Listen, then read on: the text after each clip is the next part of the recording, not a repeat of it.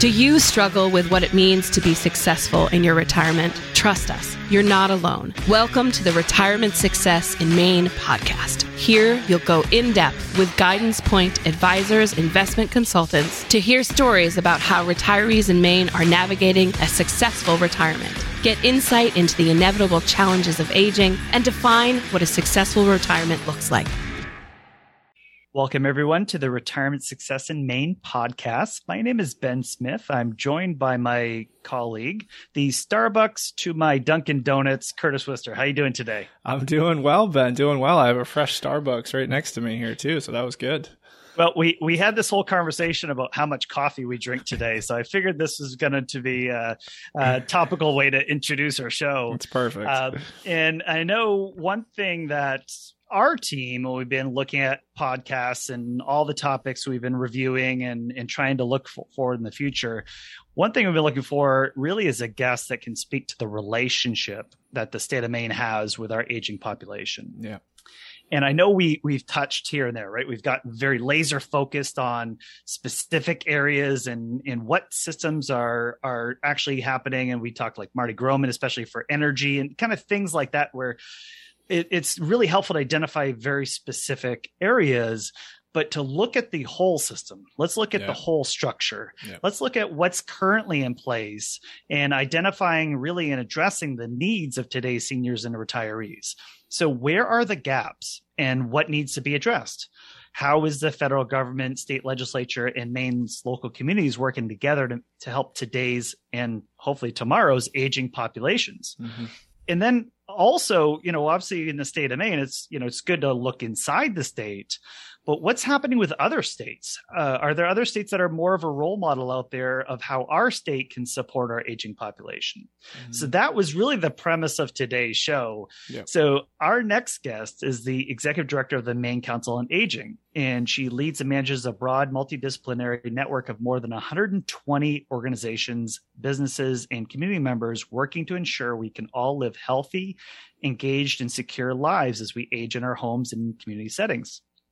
In this role, she advances statewide public policy initiatives, provides leadership within Maine's aging networks, and supports Maine's Legislative Caucus on Aging. Her areas of specific focus includes housing, which we, we've talked about a lot, mm. uh, transportation, uh, workforce. I know it was a Barbara Babkirk thing on talking workforce.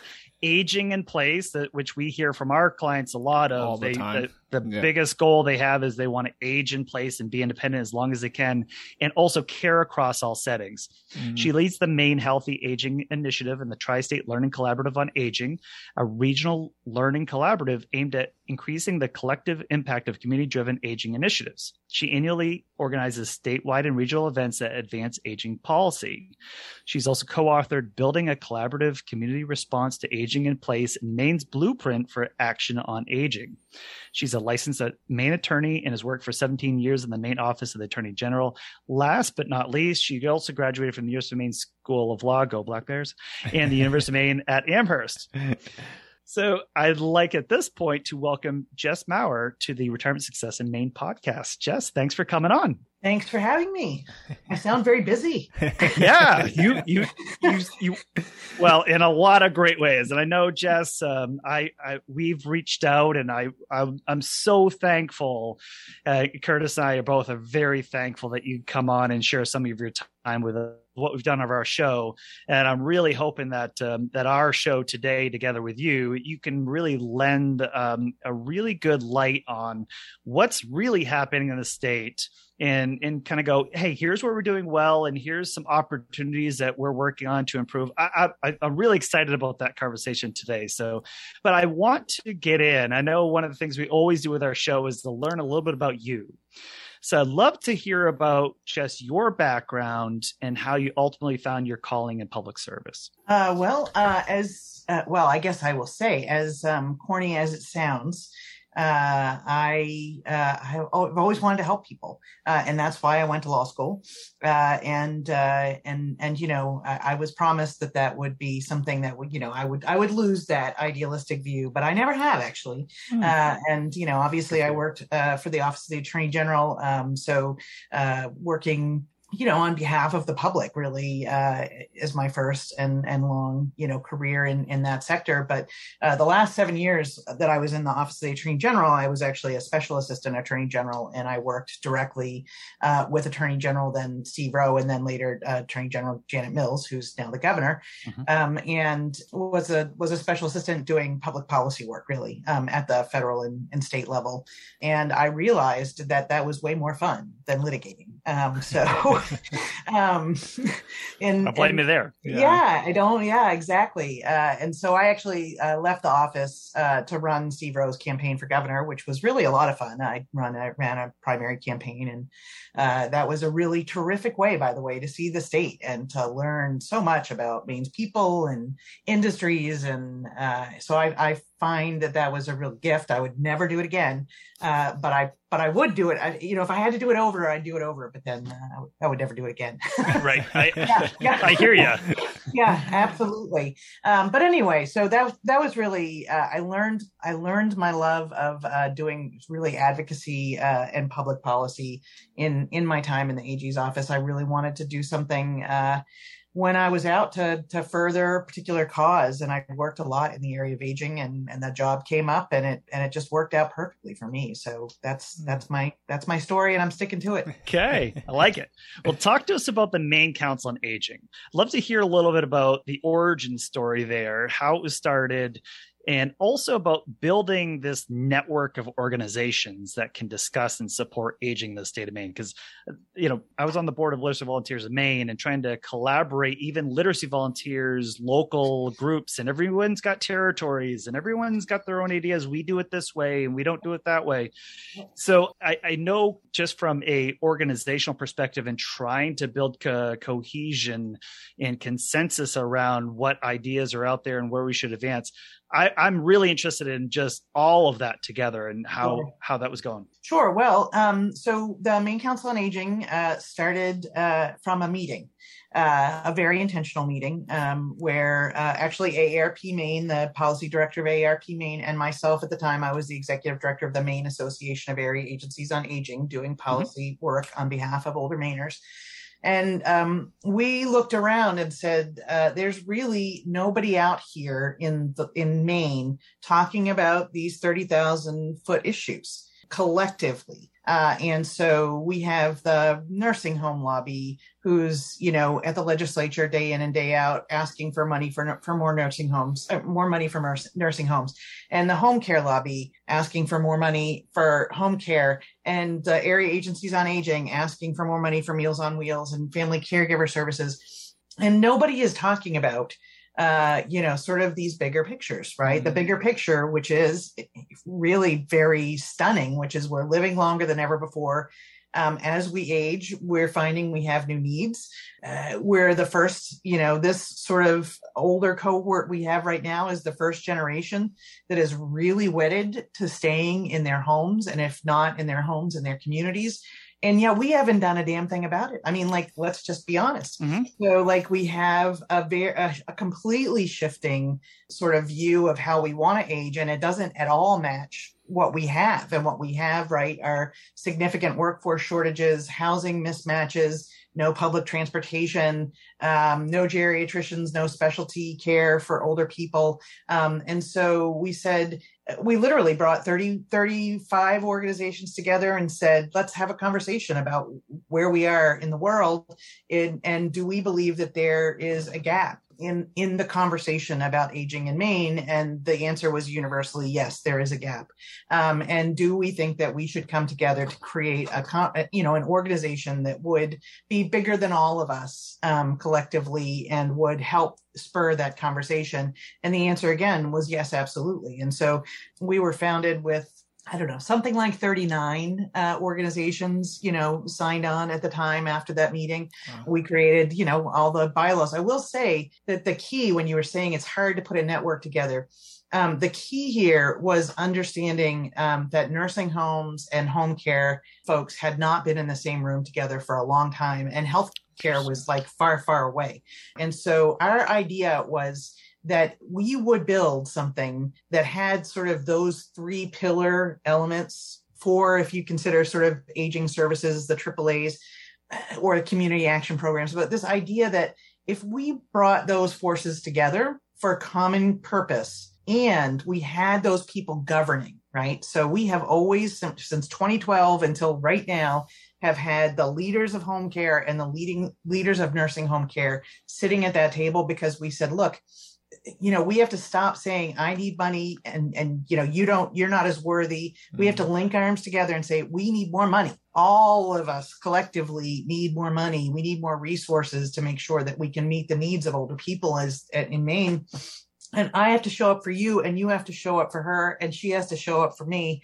And, and that's what we built. We have never left a consensus model. We are on a consensus model. And so, for instance, like three years ago, when the home care initiative came up, one of our members was the lead organization promoting that home care referendum. And two of our members were the lead opposition mm. to that. And we took no position and, mm-hmm. you know, managed to stay in that no position world. And the nice part about it was, is that we were right there as an organization to pick up where we needed to go for the next iteration. So, you know, people can criticize us for that as well, but we really, we, we have said, look, we, we need a middle road here. Um, and we need common ground. And, and that's how we find it, by looking at the bigger issues. Um, so we've grown obviously from thirty, you know, thirty-nine organizations to one hundred twenty organizations now.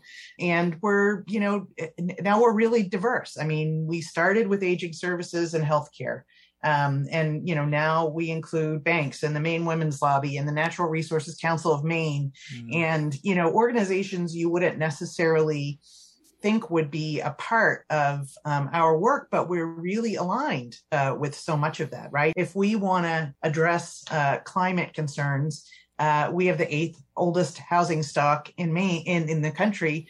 Um, and m- most of those old houses have older people living in them. Yeah. Um, and a lot of them don't have enough money to weatherize their homes. And so, like, you know, we can do a win-win if we could figure out, you know, how to um, help older people Uh, who are lower income weatherize their homes all over Maine through some sort of energy core. I mean, these are like the, these are real things we need to talk about. Mm-hmm. Um, and so that's where I say, you know, we went from really talking about some core aging issues, you know, a decade ago to now really having some broader conversations as well, trying to align the core things that we want to get done with what else, what's happening in the rest of the state as well.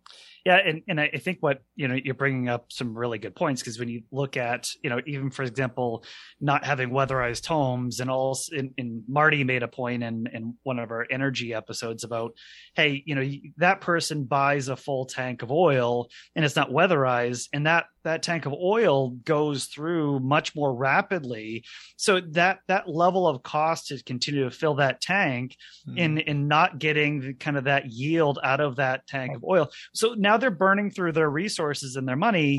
And yeah, they got to stay, they, they want to stay home, but it's not really affordable because they're not weatherized. And now they, they have to go to some other place. So it, it's just all, all that kind of, these core problems all reverberate through lots of different systems, lots of different organizations, lots of different yeah. programs. And and I think that's why, you know, I, again, just from an outsider's perspective, Jess, of, I think that's why the it, it's just very important to have a place mm-hmm. that we're talking about aging, we're talking about all of those effects and how we're all being impacted and affected, because all, all these things are, are really important. And I, I think humbly in our show, we've tried to do a little of this. And that's why I, I think it's it's kind of great to kind of get your expertise in this today. So I want to ask a, just a, a, another question about you, Jesse, here. And, and you kind of touched on this a little bit, but so what do you what do you love the most about your work today? Like, what's the thing that really, like, you get up in the morning, you're really passionate about, you're like, I'm really excited I get to do this today? You know, I mean, I think, I think it's just about the opportunity in the moment that we're in. Um, I mean, I think you can tell I, I'm pretty passionate about this. Yeah. um, yeah. And I say all the time, you know, uh, we are pioneers on a new frontier. Um, we are literally uh, developing the next iteration of our society right now. We just don't happen to know it. Um, and that's pretty powerful to me. You know, I mean, we're, we are developing solutions. And so, you know, I really think that we're only limited by our own inability to think outside the box or to throw away the box. Um, and so, you know, on my best days, I love my job and I think it's really exciting work. Um, and, uh, and it's just, it's about culture change. Um, and, and I know change can be really painful, and actually we'll talk about that in a little bit. I know we will, but, uh, but it's also, um, it's also needed, and, you know, nobody ever changes until you absolutely need to. Uh, and we're at that point, we're at that tipping point here in Maine. Um, and so, you know, it's, it's fun to be in that place in the room thinking about, so what's that look like? Mm-hmm. Yeah. Yeah. Nice. Uh, so I want to, I want to ask now, kind of going to, cause there's so much we got to cover today in terms of this concept of the state of the state of aging in Maine. Uh, so I want to kick off with a question for you, Jess. So I want to start with, all right, Maine has the highest percentage, that's twenty-seven percent of people sixty years of age or older of any state or territory. And that's that's just a two thousand eighteen. Yep. So it, I know there's lots of data there, but let's start with that. So that's two thousand eighteen American Community Survey by the U S Census Bureau.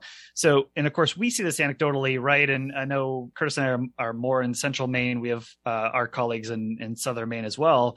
But we see this really with younger adults too, with a lot of colleges, universities, and where we are, leaving the state in search of educational economic opportunities, while also seeing older adults staying or coming into the state for retirement, right? As a, you know, I think that a lot of people have this fond memory of Maine and summering and the things that that we do. But so there just seems to be a short supply of available workforce, and then also care partners to meet the needs of Maine's aging population. So I guess when you have that friction, right, is you have this mismatch of there's a need and there's really not a supply. So what's the long-term solution here, and what can be done in the short term to band-aid this structural problem?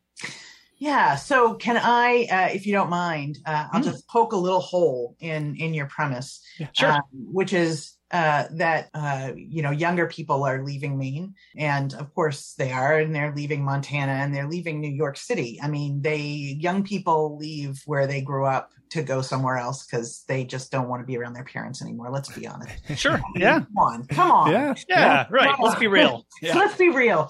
But, uh, you know, Charlie Colgan, I don't know if you remember him, but, you know, he, he's a former state economist, and uh, bef- he worked with us actually at the very first start of the work we did in twenty thirteen. Uh, and we had him uh, do some work for us and then and then talk about it. And he said, and I'll, I will never forget this, if we had put an ankle bracelet on every child been, born since nineteen eighty, such that they had been unable to leave the state, we would be exactly in the same workforce shortage. We hmm. haven't had enough babies since the eighties to replace the number of workers that we knew. Since the boomers started, we knew how many they were, how many jobs they were taking up, and what the kind of hole they would leave, you know, when they began to retire or leave the workforce. So, you know, this, we like to pretend this is some sort of surprise, but it's not. And it's mm-hmm. really about the fact that we haven't had enough babies for the last forty years. That we're in the situation we're in. So I just want to be, you know, like really clear about what the problem is, um, because we're going to talk about some discomfort now. There is no quick fix. Well, and Jess, um, I, I'll lay another yeah. point, though, because two ways to get, you know, population increase. One is what you said, babies, but two is immigration, right? Is right. You know, yeah. I, I, and, and I'm not trying to get political in anywhere. Oh, but, no. But but it's to say, hey, you know, the, the, like immigration has positive effects. I know we we have negative connotation to that too. Yeah. But you know, getting people in and getting skilled people in, especially to come in and do certain jobs, yeah, that's another way to kind of solve some of that as well. No question. No question. There's, you know, I mean, like there's just, uh, there's just what four, well, there's actually just three components to population, right? It's births, deaths, and in-migration, out-migration, mm-hmm. migration. Mm-hmm. So we, you know, we haven't had enough births. So necessarily we need more in-migration. So you're absolutely right. Right. And the key here though, is that what we're experiencing in Maine, I think it's important to have some level setting, is that we are at the very tip of the aging wave in America, but we are not uh, at the very tip of the aging wave in the world. And so Germany and Japan have gone af- ahead of us. They have already gone through this painful experience of not having enough young people to meet their needs, of going through care crisis, workforce. You know, we have a lot to learn from others. And so we also have, I think, an obligation to help the rest of the country. So I bring that up because, again, uh, you know, we're the oldest first, but New Hampshire's, you know, Vermont's next, New Hampshire's after that, and Tennessee. I mean, you know, parts of upstate New York, all around the country, we're seeing this, you know, phenomenon mm-hmm. of um, older folks with a smaller, you know, population of workforce. And that means that all those other states and places want workers too, whether we're talking about people new to our country or people, you know, from Arizona moving to Maine, um, we're all competing for the same people. So I will tell you, while I completely agree that immigration, and we need more immigration nationally and to the state, is not going to solve the workforce shortage in any short period of time. It is not mm-hmm. a short-term fix. Um, we have to focus on it. Our state is not welcoming to people of color. Our people, you know, our state is not welcoming to people who are different. Um, we're very rural. We don't have the things millennials want, which are, you know, walkable downtowns and public transportation and, yeah. you know, entertainment options, abundance. You know, I mean, so let's be clear. I mean, like, people need to want to move here too. You know, mm-hmm. it's not like it's the only option in the country, right? Yeah. There are forty-nine other options.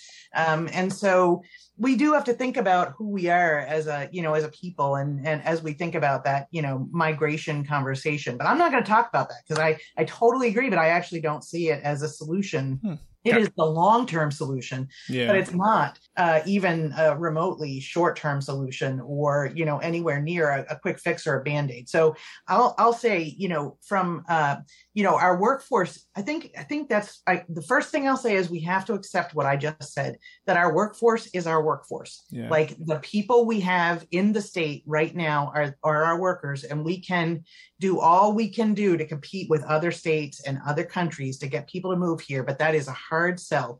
And so we need to look at the workforce we have. We need to prioritize the jobs we need people to be in, right? So, and that, and I'm, I'm, I'm here, you know, selfishly talking about the needs of older people, but mm-hmm. I'll tell you, you know, these are, you know, childcare workers, emergency service providers, healthcare providers, you know, direct care workers. We need people, grocery store clerks, right? I mean, when we talk, we need food production, right? Mm-hmm, yeah. These are the, so you think about the core workers we need, we need to prioritize those workers. And then we need to incentivize those workers taking those jobs over restaurant jobs and over, you know, Walmart. And what I'm saying is not popular, because what I'm suggesting is that we probably need to right size, um, you know, not having, and I could go down the list, you know, a uh, hundred restaurants in Brunswick, Maine, you know, I just, just where I live, you know, it's probably not going to be sustainable, uh, you know, to have that many, uh, that kind of infrastructure, even when you think about, hmm. you know, sort of back offices. Even when you're talking about aging services, there's going to have to be consolidation. We're seeing consolidation in healthcare.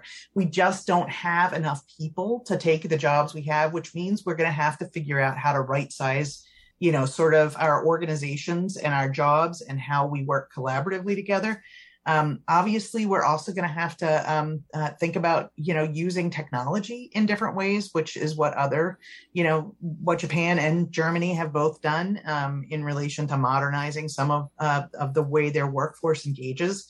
Um, you know, so this is, it's also an all hands on deck thing, I just want to yeah. say. Um, you know, we, we talk a lot, and I know, you know, you just mentioned Barb Babkirk, you know, we actually need every person who has left the workforce who can work to go back to work. Um, we need to be talking about that.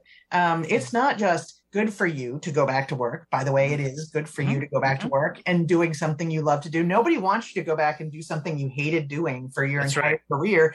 If you don't want responsibility, don't go into a management job. Go, go you know, pack boxes at L L Bean. Trust me, they need you. You know, yeah. like the thing is, is it's like almost like a civic duty kind of thing. Like, we need everybody to work. Uh, you know, like it's that's what's going to keep our economic our economic engine going. Whether, you know, it's found it's it's working in the local um, uh, convenience store in your small little town uh, a couple of days a week. You know, if it's just that, uh, that might be the difference between keeping that convenience store open or not. Um, with our current workforce shortage. So, you mm. know, there, there's, there are a lot of solutions, but, uh, and there isn't one quick one, but that was, that's my thinking about it. Love it. Yeah, that was good. Um, so I want to kind of keep going here, Jess. So there are now over one hundred communities in Maine that are a part of A A R P's network of age-friendly states and communities. Um, and in two thousand twenty, the entire state of Maine, uh, joined that network. Um, and this led to government agencies and more than fifty organizations and individuals creating Maine's first age-friendly state plan, um, which is to improve engagement, communication, employment, financial security, health, housing, recreation, and transportation for older Mainers. So would you mind just kind of sharing with us sort of what that plan covers and what that plan hopes to accomplish? Yeah, sure. I think, you know, it's important to to understand that the age-friendly movement is is so critical because it is the core player, right? Whether it's an age-friendly community, now there's age-friendly health systems, mm. there's age-friendly universities, and we're talking about an age-friendly state. And at the core of that, and it's, you know, at the governor's signature, the, the state of Maine has committed to being more thoughtful about the way it engages older people. Um, in the very broadest sense. And what it's really saying is we're going to break down governmental silos and we're going to be committed to working with each with with other um, agencies and other organizations outside of the state um, to really uh, have a holistic view about aging in Maine. Um, and as I say often, um, aging is not just about health or needing services. Um, and yet the Department of Health and Human Services, right, is has always been charged with taking yeah. the lead um, around aging. And, you know, that in in some ways, and I mean, I don't I mean no offense to anybody, but it's a little bit offensive, right? I mean, mm-hmm. because it's also uh, about the, the Department of Labor and the Department of Economic and Community Development, you know, and Maine Housing and the Department of Transportation. Um, and so, you know, we've we're going down this road to say, yes, okay, well, D H H S is going to lead this effort. But all of those organizations are going to be involved. And the, the reality is, I mean, sort of the process here is that those agencies and agriculture and a couple of other ones, they're meeting collectively all the time now, talking about the work that they do and how they can align align uh, their investments and pull levers, you know, sort of collectively to sort of make sure that we are capitalizing on the value of older people, right? We're really um, embracing all that older people have and are bringing to the state, but are also collectively thinking about their needs yeah. as a systemic view, not, mm. you know, an individual need. Mm. And then, you know, they're coming out to us and saying, well, this is what we're going to do. We want you to do it with us. And so that's really what this age-friendly plan is, you know, with there's not a lot of meat on the bones. I'm sure if you've read it, it's a seventy-page document. It's very good, but there's not a lot of meat. If you yeah. go and read it, it doesn't say who's going to do what and how they're going to do it and under what time frame. You know, like we haven't created a, uh, a strategic plan behind it or an action plan behind it. But those are all really laudable. And and each of us, I mean, so we are meeting now quarterly as a stakeholder group with the state. They're doing their work. Um, they're asking us to do our work, to do it collaboratively with them sometimes. Sometimes, you know, we're doing our own thing, which we'll talk again about in other ways. But it really is a, a recognition of keeping, I think it's like keeping the, you know, the, the gas pedal depressed is mm-hmm. what this is all about. It's like, mm-hmm. it's not going away. We have a plan. We have state government meeting on a regular basis, talking about this plan. They're bringing us all together to talk about this plan. We're making progress and there's no question about that. So that's, but that's what the beauty of this age-friendly concept is, is that the organization is taking uh, responsibility for being intentional about engaging older people and, you know, sort of the, the demographic. So, well, yeah. It, and, and just, I, I just want to add to that too, is it, it feels like selfishly for all of us, right? Is it, it's not like we can look at this plan or look at what's happening in, in the state of state of aging here is to look at this and go, well, that's not me, right? I'm not, right. you know, that, that right. that's some other stakeholder group. And right. uh, that's, that, that's not really impactful to me. Well, except for, you know, we all have various roots where we are today. And, you know, those roots are going to be strong, whichever, you know, what, for a lot of different reasons. And so there, there, even if you're not in the, that kind of the, the population, that, that cohort, we're talking about the older cohort today, you're going to be there at some point. Sure. And having structures and infrastructure and programs and, and thoughtfulness about how you're going to be treated one day, it just seems like very logical and um, kind of yeah. an easy thing to agree to, honestly. Yeah. From my, yeah. I, I know I'm, and I'm being Pollyanna maybe here, but But I, I think from all those lenses, it goes, hey, I think starting with let's let's look at this population, looking at needs that aren't being addressed and all that. So I want to pivot to this question of. Let me tell you a quick story first. Yeah, please. Yeah. yeah. Love it. Because I'll tell you a quick story. Be- before we had an age-friendly state committee. Okay. Yeah. But I served on, I serve, I still serve on the Public Transit Advisory Council to D O T, Department of Transportation, and I work really collaboratively with Maine Housing around um, development of affordable housing for older people, right? And for, for years, I'm sitting at one or those two tables saying, you know, you really should talk to the Department of Transportation. You know, you really should talk to Maine Housing. And it took me like years to, and then they all got in a room together and they were all like, it was, it was fascinating. It's like, oh, you mean when we approve this design that doesn't accommodate a bus coming under the train, you know, the, the, the shelter, because it's not high enough and the buses have to back. I mean, like all of a sudden they were like, oh, we have all these things we could do. We could actually talk to each other just about design, right? Just about the design of housing as it relates to wow. public transit. So it's a perfect example. And so that's what's happening now. Now I hear all the time. All the time I hear about, you know, these same actors and many others are sitting in rooms together talking about these things. And it's just, that part is just beautiful. And, and yeah. I, I think that's where, again, we've been kind of privately or selfishly very uh, lucky here is having, I don't know, fifty-two, fifty-three, fifty-four chances to discuss aging in whatever way, shape or form. Mm. It's just, these are conversations that we have, we never had or never, or not ever heard people uh, address. So the more that people are kind of doing this and the more we're kind of creating spotlights, and again, we're nowhere near to your level there, Jess, but I think that's something where it's, it's just really neat that, hey, this, this is a group that's having a spotlight on them and saying, here, here's ways that we can make this better. So I want to ask you a question though, of yeah. let's kind of maybe look backwards at the state of Maine, and let, maybe you could highlight to us areas that collectively Maine has historically done really well in supporting older Mainers. Like what, what are we good at, I guess is the question. And none and nothing maybe could be an answer, but uh, what, what do you, what do you think? Yeah, you know, that, that one. So I would say the best part about Maine just generally is that we haven't lost a strong sense of community. And, you know, we're made up of small towns. I mean, you know that, right? I mean, yeah. we just, we're just, we are the most rural state in the country.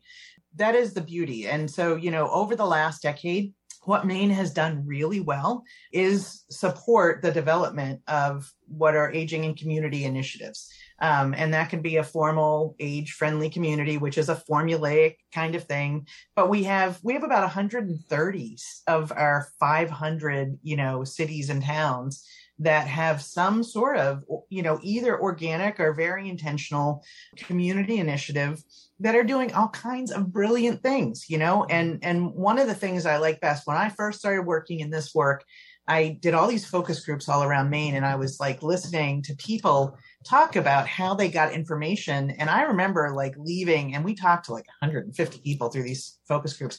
And I remember thinking, oh my God, the only way we're ever gonna really sort of have real exposure for everybody in Maine about what services exist is if we talk to people one-on-one. Yeah. Um, like that's like, because you don't know what you, you don't know what you don't know, right? And, and you don't know what you need to know until you need to know it.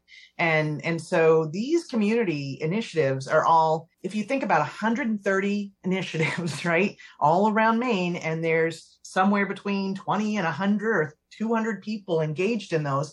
And all those people know all the services that are available to people in their community. They know what the food sources are. They know, you know, what the resources are for heating. They know how to get somebody a meal um, or, you know, home repair or a ramp built if they need to, right? They know all of this stuff. So it's brilliant. So that's what I can say we have done the best at is this community development, grassroots up. And I would say, you know, like this age-friendly state plan is great because it's finally, you know, like some of it's top down. Mm. I, I wouldn't say we've been particularly good, but the other pieces we've, we have a lot of really good players here. I will say that our health systems generally are pretty impressive. Um, I will call out Maine Health because they, you know, are, are an early adopter of, of the age-friendly health system.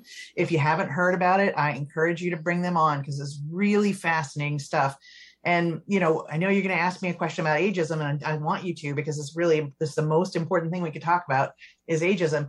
But, you know, I've been saying, you know, the, the age-friendly health system product, project or model is a great disruptor for ageism in healthcare. It's a critical disruptor because it forces a clinician to ask what matters most, which means it, it means I say to you, Ben, what matters most to you? And I have to like see you instead of see you as a stereotype yeah. of an eighty-year-old man who yeah. can't hear and, you know, has cancer and I don't really want to talk to you. I'm going to just try to give you some drugs and move you along, right? I only have fifteen mm-hmm. minutes. So it's it's a disruptor. So you know, that's re- been really good. And they've been really, you know, terrific leaders. I will also say our university systems have been so great. Uh, U N E is uh, an age-friendly um, university, but they also have the Center for um, Excellence in Aging and Health. We've got the UMaine Center on Aging. Saint Joe's has created, you know, a Center on Excellence in Aging. They they have done some really cool stuff. Um, and particularly the University of Maine system um, has a whole aging um, uh, initiative. Um, They've got patents, they've done, you know, community engagement. As a matter of fact, U N E too also, you know, embeds clinical um, students, you know, mm. into nursing homes and hospice care for, yeah. you know, like there's some really good cutting edge stuff around um, healthcare and um, education uh, going on in Maine uh, as well. And, I, you know, I mean, I'm not to say there isn't, uh, there aren't other things, but I will say also, you know, fa- our foundations. We, we're, you know, one percent of foundation money nationally goes into aging. And in Maine, that's a very different formula. Yeah. Um, we've been really blessed, yeah, with leaders um, in the World Foundation who, you know, were smart enough to look around and say, well, this, is, this is who we have here in Maine. We should be paying attention to them. Mm-hmm. Um, so uh, so that's been a real, a real blessing as well. So, yeah. It's a great list. Yeah, it is. So I'm going to be the bad guy here for a second, and I want you to talk about maybe some areas collectively, uh, you know, where Maine historically could improve on how we support our aging population. Yeah. Yeah, that's, I mean, you know, well, where, where? Ooh, all right, where do I start? All right, how about like the top top couple, top few here? Right, the big yeah, one. I mean, so, you know, what I say all the time uh, is the number one problem, and of course, you guys being the host here is a little bit probably less uh, true for, for the people who may be listening here. Uh, the number one problem for older people in Maine is poverty. Um, mm. And, you know, we have a whole bunch of people, um, that, I mean, tens of thousands of people who don't have enough money to meet their basic needs, but don't yeah. qualify for any means tested benefits. Yeah. And so these are, you know, these are the people that keep me awake at night. Um, mm. They're the people who are, you know, really proud, never going to ask for help, um, making do with what they have and are feeling really good about that. Um, but they're not, you know, repairing their homes when they need it. They're maybe only eating once a day. They're keeping their houses at fifty. Um, they're maybe cutting their pills in half or not taking all of their pills. And, you know, this costs us all that we don't, you know, sort of see this and do something about this, because, I mean, I can tell you what the downstream costs are of any number of things, and that's a real challenge. So, you know, we have really, um, uh, and the, and, you know, when I think about that, what I, you know, the response to that is, is creating, uh, understanding who's poor in Maine. Because we look at the poverty level, we don't look at where, where one hundred fifty, you know, F P L is, or, mm. or, or two hundred. We have a third, a th- more than a third of older Mainers live on Social Security alone, with an average Social Security of sixteen thousand dollars. Yeah. Yeah. Mm. Think about living yeah. on oh, yeah. thousand dollars. And we, know, and we know, know some of them. Yeah. Yeah, absolutely. Exactly. So, you know, we, I mean, we have to do something about creating tiered access to services. And, you know, those folks that I just talked about cannot afford out of pocket um, for anything, um, but definitely not for home care. Yeah. Um, and so, you know, that that's one of the big challenges. So the other two big pieces, so that's, you know, poverty is number one, but the big pieces are our direct care workforce. You can't get care. It doesn't matter whether you're a millionaire or you're not.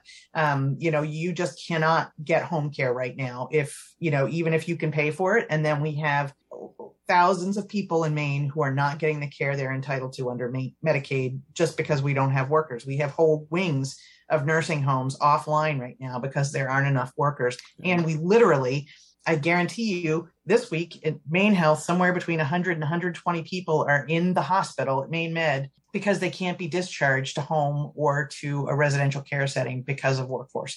So we're like stockpiling older people now in hospitals. And, and, you know, people are surprised about that, but it's, I mean, I'm, I'm hearing some of the most gut wrenching, heart-rending stories about people who can't get care. It's, it is, it is definitely the crisis. It's beyond crisis. It's, it was a crisis four years ago when we, you know, were trying to get more resources.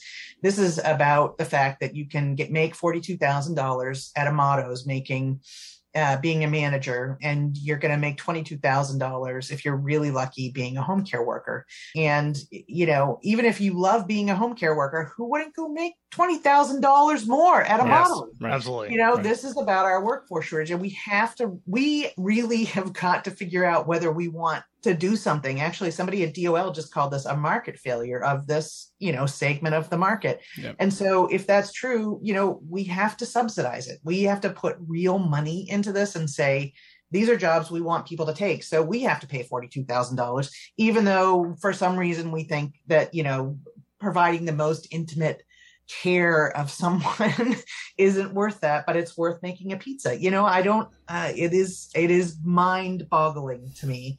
The other piece is, is really housing. I mean, we have just such a housing mismatch. And, you know, like I said, we, you know, it is our plan, all of us, that we're just going to stay in our homes. Well, that's great, except for the fact that our homes don't always work for us as we age. And, you know, there's only one bathroom and it's on the second floor. And I cannot tell you the number of people I know of or have heard of who are crawling up and down, you know, their stairs once a week to take a shower and pissing in a pot in their living room. Mm-hmm. You yeah. know, I don't mean to yeah. be rude, but this mm-hmm. is what's happening. It's what yeah. we've come to, yeah. you know, and what happens is, you know, and there's any number of reasons, right? You know, you've got a spouse that dies and you can't take care of the property anymore, or your physical limitations don't allow you to go, you know, take, take care of the property anymore, or your income doesn't allow you to take care of the property anymore. And, but everybody waits until it's a crisis. And then when they do, they call the area agency and I have to have a new place to live.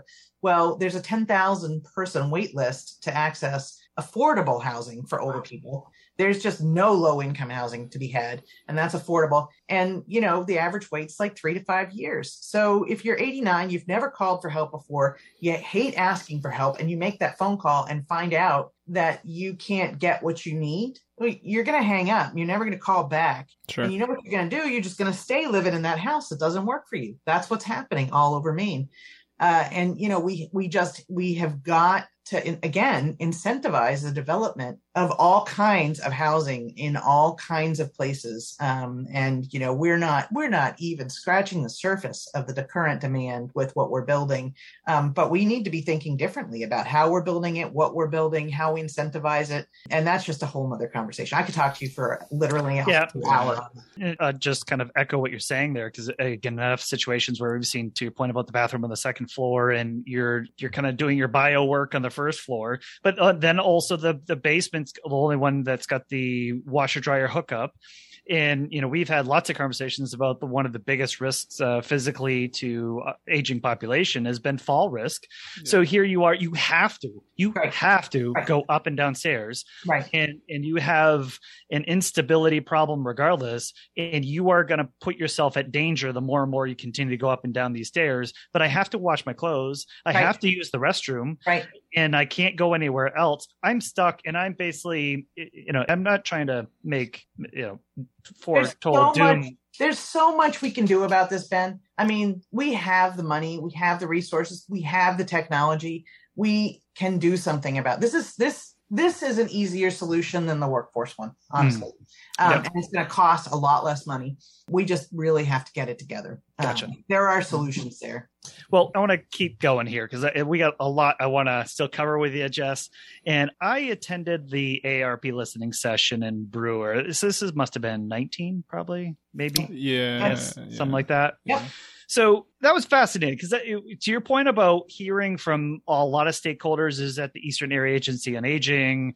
And it was, it was fantastic because I, I learned a lot of hearing everybody come together. And one thing you talked about was the resource list was, hey, if I only knew that this agency was doing this and this and this, or if I only knew that there is a, there's like a, a wood bank that I could burn wood from or whatever, there, all those things that you're hearing from. But one thing that I took away was ageism was the theme that was coming up a lot, like just a lot of, I want to ask about how you see Mainers experiencing ageism and how that's creating barriers to better lives in retirement. That, again, to your point, that's probably the biggest question we're going to ask today. I want to just hear from your perspective of what you're seeing, how it's, how, how they're experiencing ageism, because maybe this is a very new term for a lot of people too, by the way, maybe they've never heard what this is. So maybe define it and then how this creating barriers. Sure. So um, everything we've talked about so far that's wrong is an example of ageism, by the way. Okay.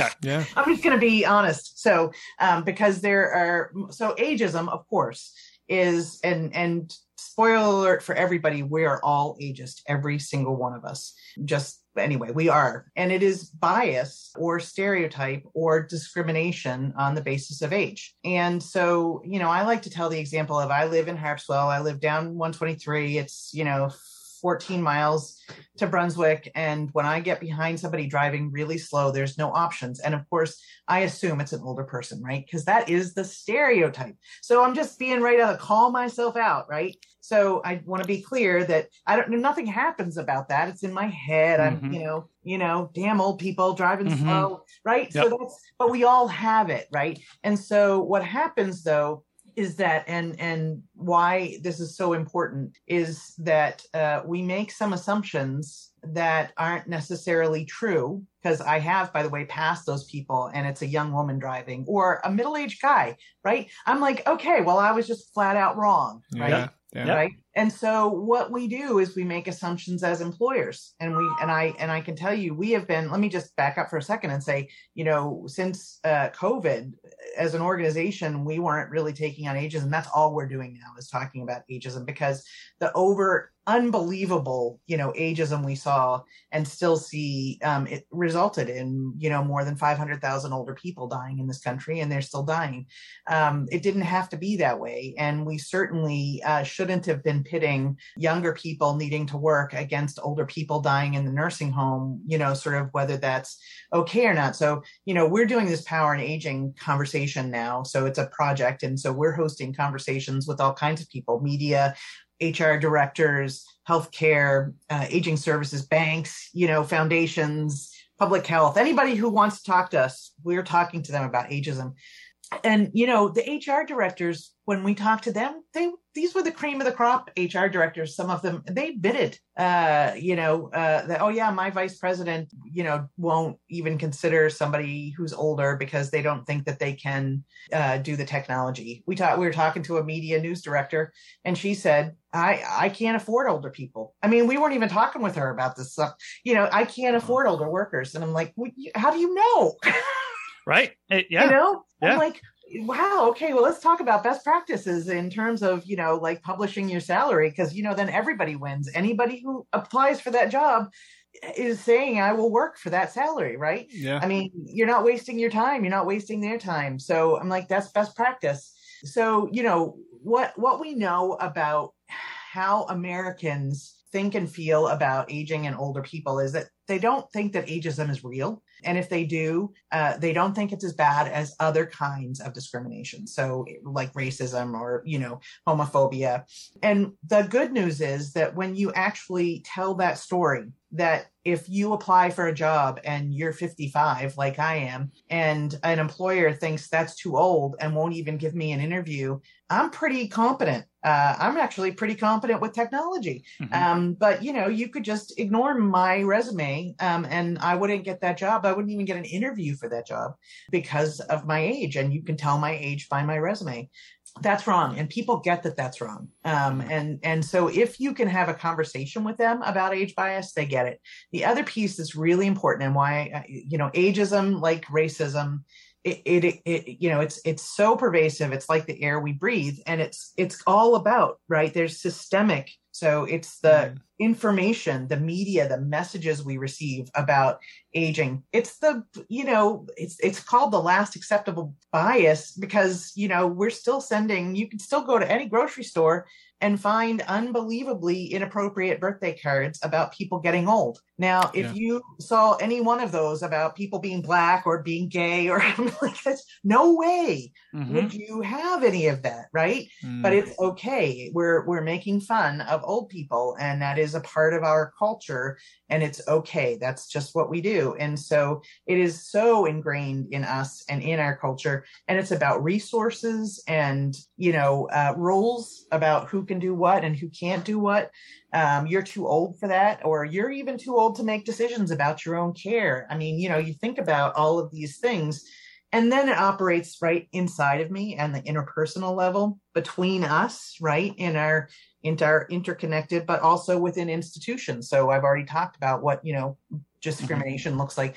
So it's it's pervasive, and um, and it's here. Trust me. Mm. You know, the fact that you can't get home care right now um, is a real intersection between, you know, uh, the fact that under uh, the workers who care for people who are older and disabled, people who are older and disabled are not considered productive, right? They're not considered valuable to our economy and to our society. You can want it to be different, but that is the reality. And so why would we pay people who take care of them a lot of money? And by the way, they're mostly women and often people of color.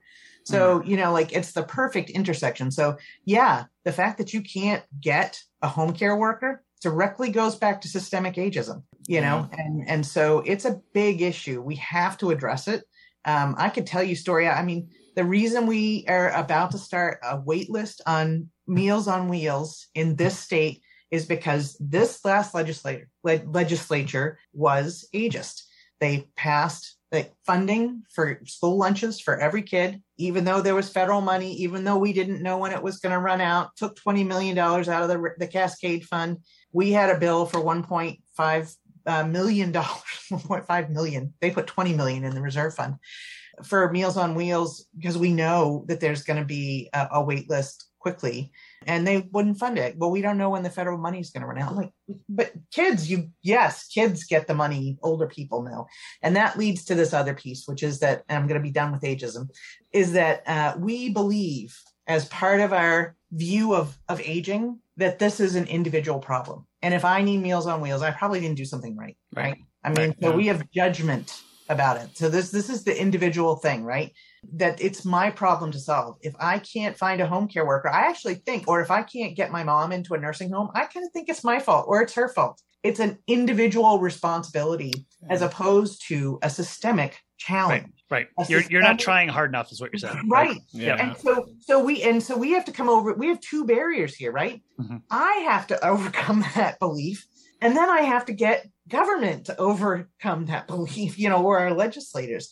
So it's a little bit of a, a heavy lift to get people to understand uh, that, in fact, you can't solve our workforce problem. You can't solve our housing crisis. You can't create a public transit system. These are all things that are systems that have to be financed and thought through, you know, at a systems level in a, in state government. And uh, and that's what state government exists to do. So we do need to find the... Mm, collective will to push our legislators in that direction mm-hmm. and to continue to address ageism. So yeah.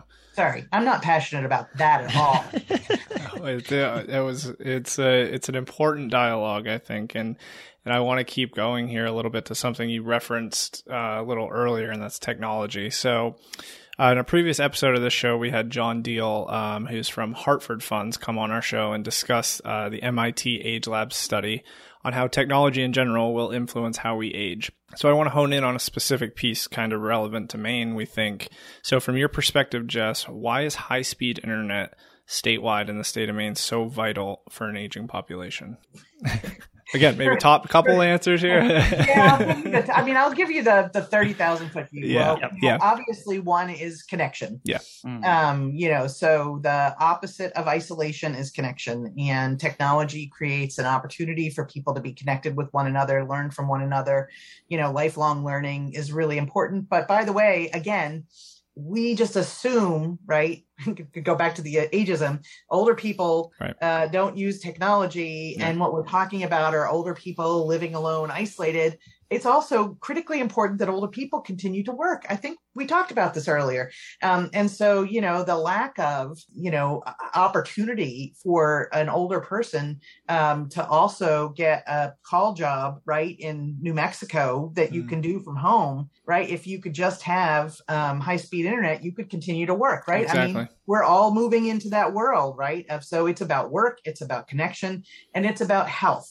Right. I mean, telehealth is one of the ways huge, huge. that we are going to bridge the workforce gap in Maine. Yep. And so, you know, we need to be able to do all kinds of things like in-home assessments for people who, you know, by by technology, we, you know, we need to do all kinds of visiting, uh, you know, for health and behavioral health um, through through that kind of technology. Um, and we are also, you know, it's going to help bridge the workforce gap in the direct care workforce, right? Mm-hmm. I mean, there's all mm-hmm. kinds of ways that technology can have help us work smarter with the workforce we have. Sensio Systems, Incorporated has this now new um, intelligent design uh, technology that helps people meet their plan of care on a minute-by-minute, day-by-day basis. Um, people love it. They're saving, you know, not going to the hospital. They're not, you know, going to the E R.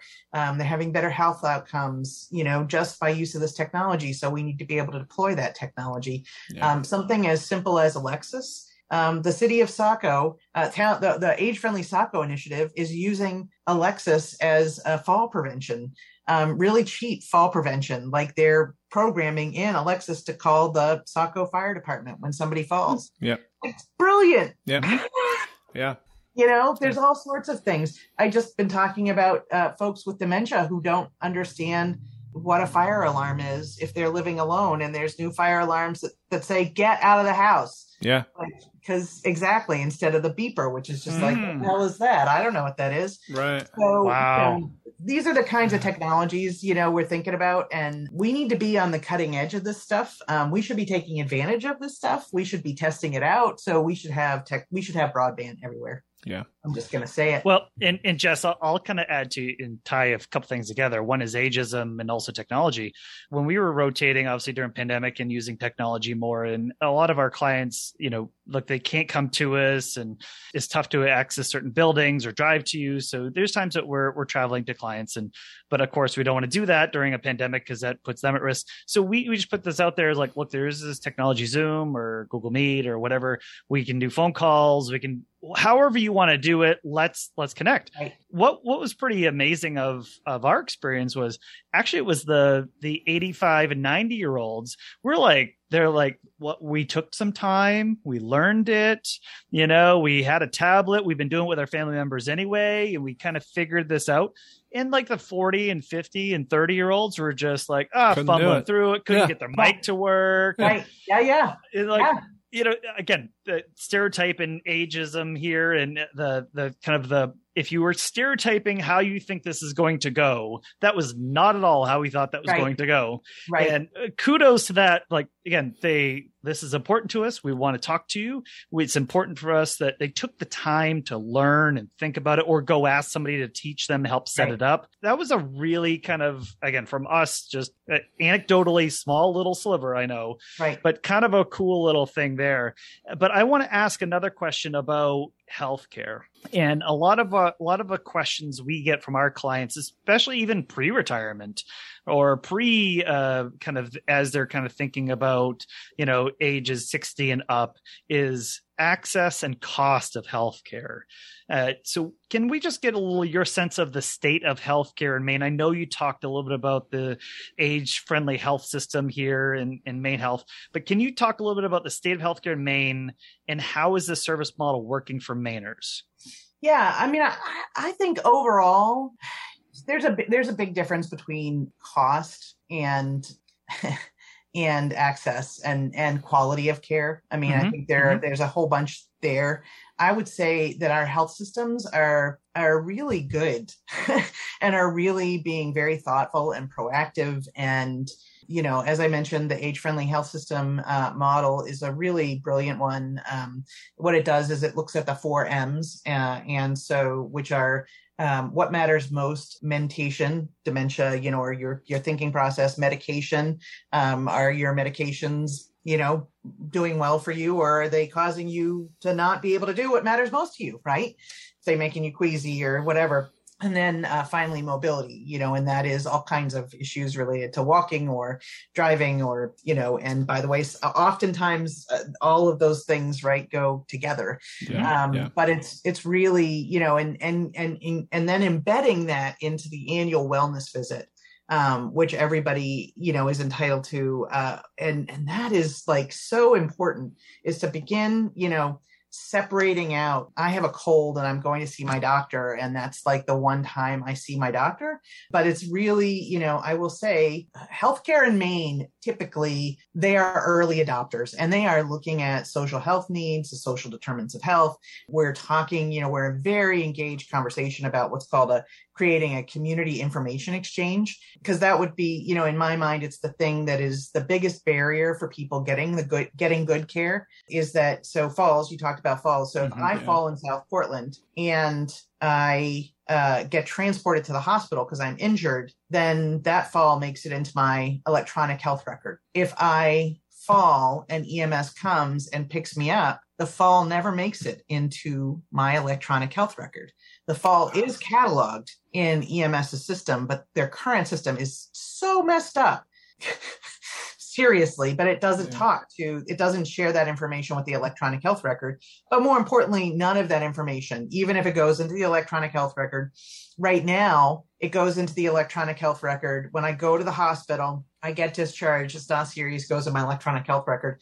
They might call me about the injury, but they're probably not going to call me about the reason for the fall. And so that information is never transmitted to a mm. community organization mm. that could go into the home and make an assessment about why that person fell, mm. address the things you were talking about already, lack mm. of a handrail, right? That's why I fell down the stairs, because I don't have a handrail going down my stairs.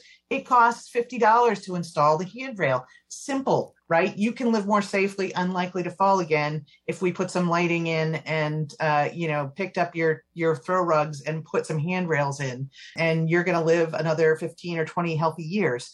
You know, that doesn't happen. And so the person falls again. Mm-hmm. And then this time has a really serious injury. So, so, you know, a community information exchange would allow for E M S to get that data in, would allow for a community-based organization to get that data. And, you know, we're all talking about, this is all of healthcare, you know, talking with community-based services and Health InfoNet about how do we create this? How do we create this best system? So I will say I find, um, you know, the federally qualified health centers are doing a terrific job.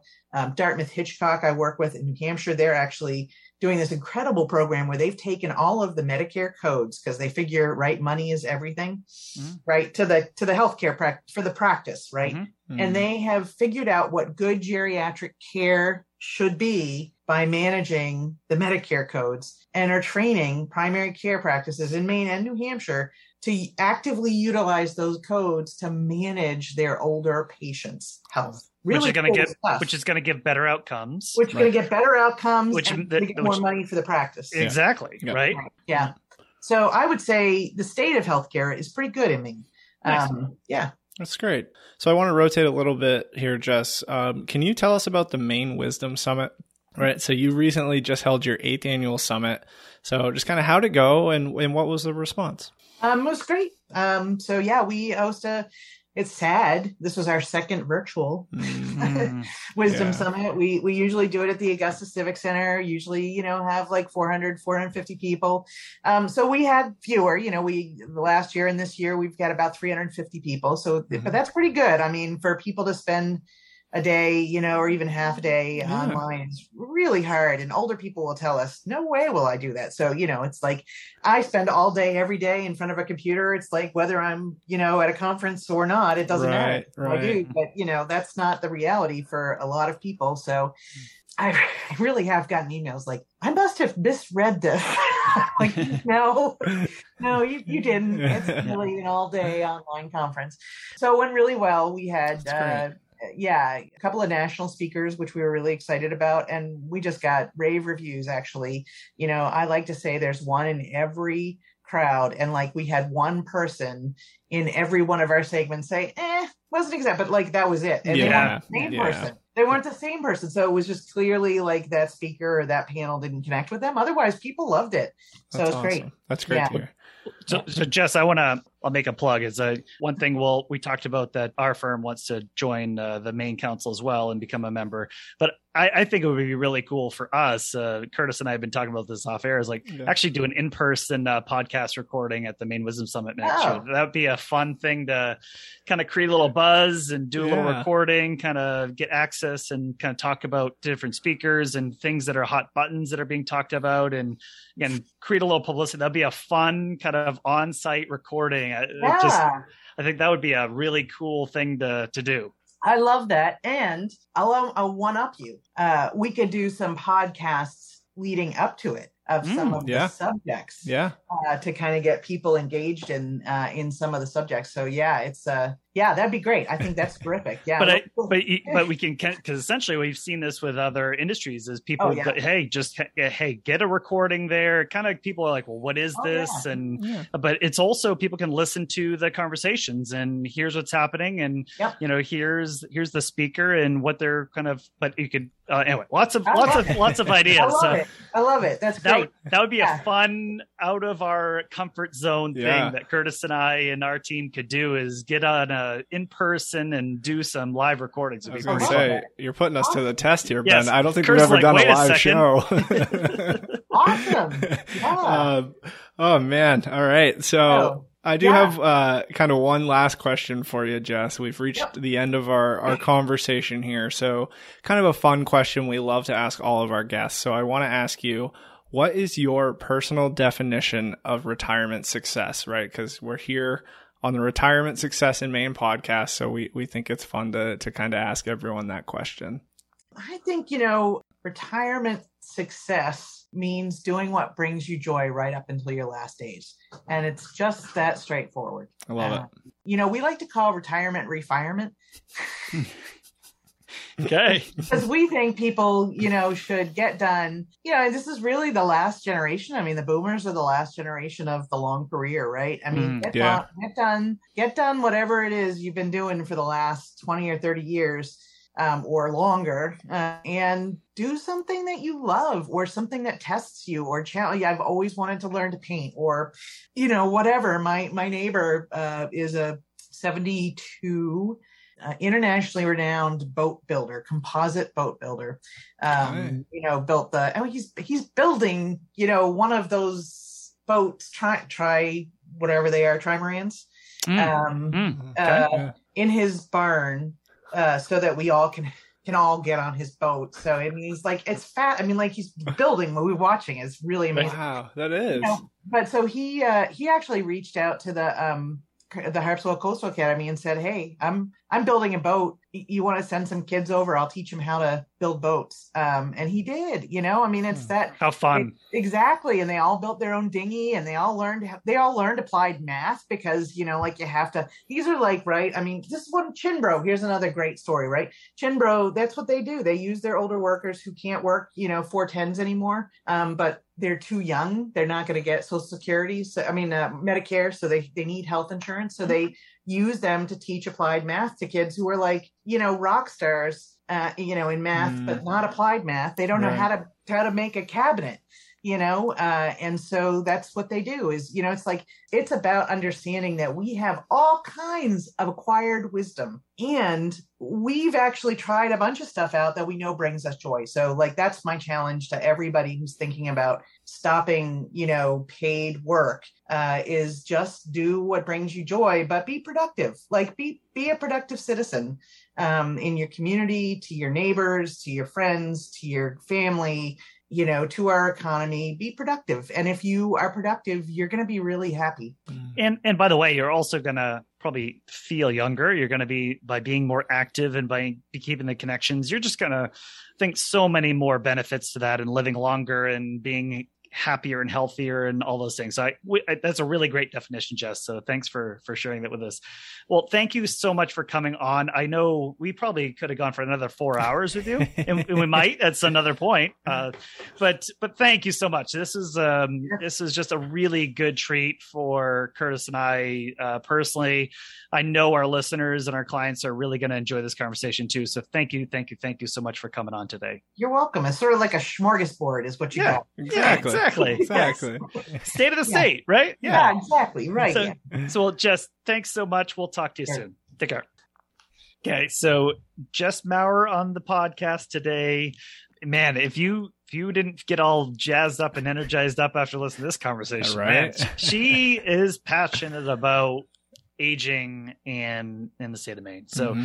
if that was really clear to us, I think, as we went through this today, yeah. and it, it's just really tough because I think from, um, from a structural perspective, and it's tough to kind of answer one question because of how much, you know, it really goes in lots of different ways is that we're all, yeah. our lives are impacted in lots of different ways by different things. As she's saying, like energy, which impacting cost, cost to medical, medical to food, all, yeah. all those things kind of wrap up in there. And, but again, she's, she's kind of um, having lots of really great conversations oh, yeah. uh, system wide and statewide. Uh, so it's kind of a really cool thing to kind of have her on the show today. So again, one thing we always like to do is kind of do the yellow highlighter to something that we, we really uh, enjoyed about today's conversation. So Chris, why don't you kind of bat lead off for us with something that you, you really love from our conversation with Jess? Yeah, I think, uh, I think this would be a good one to just take the yellow highlighter to the whole thing, honestly. Um, mm-hmm. So no, it, you know, you, you mentioned it, Ben, how, just how passionate Jess is and how, you know, evident that was if you listen to this. And I think a, a, a piece that stuck out to me is like, you know, a, a good chunk of this episode was talking about areas where there needs to be improvement. And I think we've talked about how, you know, uh, the first step to improvement is identifying those areas. And I think that's what this episode did. And then, you know, it's just so refreshing, I think, to hear in whether it's in housing or, or healthcare or the community aspect, technology, there's people having these conversations about how to make it better, right? I mean, you know, the plan may not be there right now and it's going to be fixed tomorrow. Like we, we understand that, but I think, you know, her point of getting the Department of Labor and Department of Transportation and all those people in the room, right? She jo- she kind of brought it up as a lighthearted story, but it's so accurate that just to get people together and to start, you know, putting these plans in place and, and trying to make progress there. And, and I think that's a good step. And, and she, she spoke really highly of, you know, our healthcare systems, how proactive they're being, the school systems or the university systems. So uh, again, I, I don't want to feel like I'm saying, you know, the whole thing was impactful, but it really was. And, and I think she did a great job kind of laying out what the state is doing well, what the state has done well, and, and where the state needs to improve. Yeah. And, and by the way, like nothing and nobody is ever perfect, right? right. So there's always going to be right. gaps. There's always going to be things that we could be doing better and improving. Uh, I think one of the uh, key things is having a culture of wanting to improve. Yep. And I, th- I think that's what's something that, again, through the Maine Council, and she's saying one hundred twenty organizations. So to convince like two organizations on something that they can agree upon, but to say, hey, here's one hundred twenty organizations of there, there's challenges. We want to be part of the solution. And we want to be part of the conversation is really important as well. So I think it's really important work. And again, just kind of working with nonprofits and boards as we have and we do, you got to have a passionate executive director, which Jess is, right? Yeah. And oh, yeah. someone that really lives and breathes the mission of the organization. You can clearly tell she does. Mm-hmm. But uh, again, wh- one thing that I kind of took away from today's show, again, kind of hearing about Maine relative to the country and it, it, hearing that feedback of, hey, you know, Maine, while you're the point of, yes, we have an aging population, it's in kind of talking about births versus immigration. And yeah. you know, th- that, that's really not an easy solve, right, is what she's saying. Is yeah. like, look, this this hasn't changed for thirty years, right, is that we really haven't been replacing uh, people as they've passed with with new babies or immigration, and that just has just not happened. Mm-hmm. But kind of hearing a little bit more about, well, here's the services that we are needing, and by the way, that has changed because we continue to live longer. Yeah. We need more and more services to continue to live, and by the way, we need we have we need more social connection as we age because we tend to get more isolated as we age as well. So hearing about all those pieces together in how that's not just a Maine issue, that is a national issue. Yep. That's not just a regional issue, that's a national issue. That, but looking at Japan, looking at Europe, and they're, again, kind of a little bit ahead of us on some of this, and that how they've looked at infrastructure and built and invested in it, that's something I think is pretty important. And as I know, we made the offhand comment is like, look, we're all going to get older. Yeah. Yeah. Right. We are all going to get older. I don't care if you're two years old, if you're a hundred years old, we're all going to get older. And, and kind of hearing about what's happening from an aging perspective and what st- systems are there for us, whether it be twenty, thirty, forty, fifty, sixty, seventy, eighty, ninety, one hundred, that there's structures for all of us, for all of our ages, and continue to support us to be independent and live the life that we really want to live, which is really a lot of the of the show that we have. Exactly. So I, I think that was a really kind of, again, kind of a cool thing. Kind of this concept of state of state was the idea. Yeah. Um, so Jess was able to share with us some of the links to um, some of these papers. And so we'll supply them in our show notes. Mm-hmm. So you, you can see the transcript and get a little bit more information on the Maine Council of Aging and some of the Maine State Plan of Aging and all the other kind of pieces we discussed today. You can see in our show notes, which you can go to blog.guidancepointllc.com backslash 53 because yep. It's episode fifty-three. fifty-three. You can uh, check us out there. Again, we're in our fifties, so we're not quite in our sixties yet. A little pre-retirement, still working on pre-retirement if you're Jess. That's right. But um, but again, appreciate you guys all listening in. It's just a pleasure for us to be able to have this opportunity to be in front of you and talk about aging in the state of Maine. Hope you uh, continue to tune in, and we'll catch you next time. Ladies and gentlemen, you've just listened to an information-filled episode of the Retirement Success in Maine podcast. While this show is about finding more ways to improve your retirement happiness, Guidance Point Advisors' mission is to help our clients create a fulfilling retirement. We do financial planning so that people can enjoy retirement and align their monetary resources to their goals. If you're wondering about your own personal success, we invite you to reach out to us to schedule a forty-five minute listening session. Our advisors will have a conversation with you about your goals, your frustrations, and your problems. Make sure you check out Guidance Point Advisors on our blog, Facebook, and LinkedIn. And you can always check out more episodes of this podcast on iTunes and Spotify. And of course, keep on finding your retirement success.